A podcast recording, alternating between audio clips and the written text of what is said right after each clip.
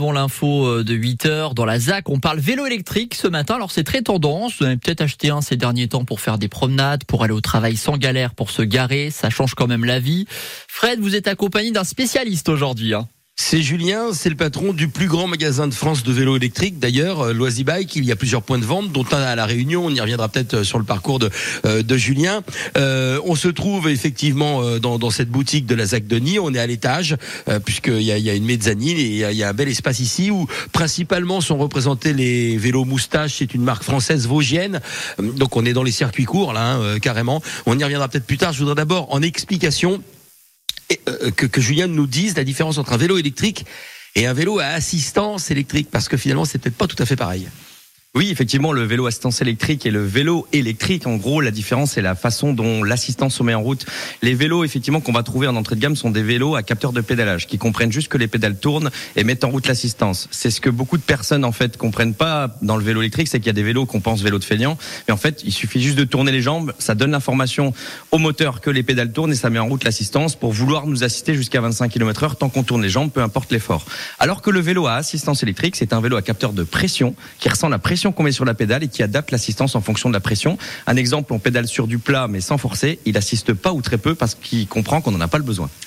Et euh, dans, justement euh, dans cette différence, il y a des vélos. Alors écoutez bien Nicolas, il y a des vélos. Moi j'ai découvert ça ce matin, Julien, qui devaient être immatriculés, enfin qui pouvaient être immatriculés.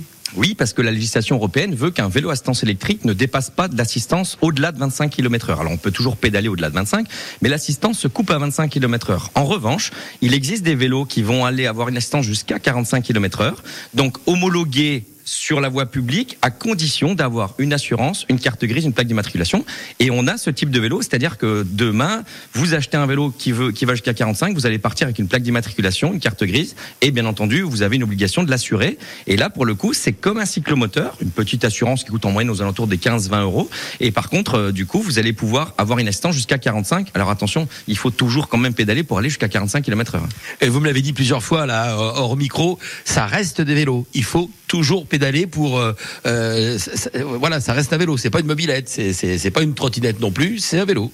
C'est ça exactement. En fait, il faut toujours pédaler, il faut toujours appuyer sur la pédale, il faut toujours. On va choisir à quelle intensité on veut diviser l'effort, comme on disait tout à l'heure. Mais par contre, ça reste un vélo. L'avantage, c'est que bien entendu, on utilise les voies cyclables. On peut se déplacer effectivement très rapidement dans les bouchons, surtout aux heures de pointe, comme euh, là un petit peu dans cette période-là. Et l'avantage aussi, c'est que bah, avec le 45 km/h, par contre, on va euh, multiplier par deux, enfin en tout cas diviser par deux son temps pour se rendre au boulot ou tout simplement pour se déplacer. Ah, bon, on a perdu Fred.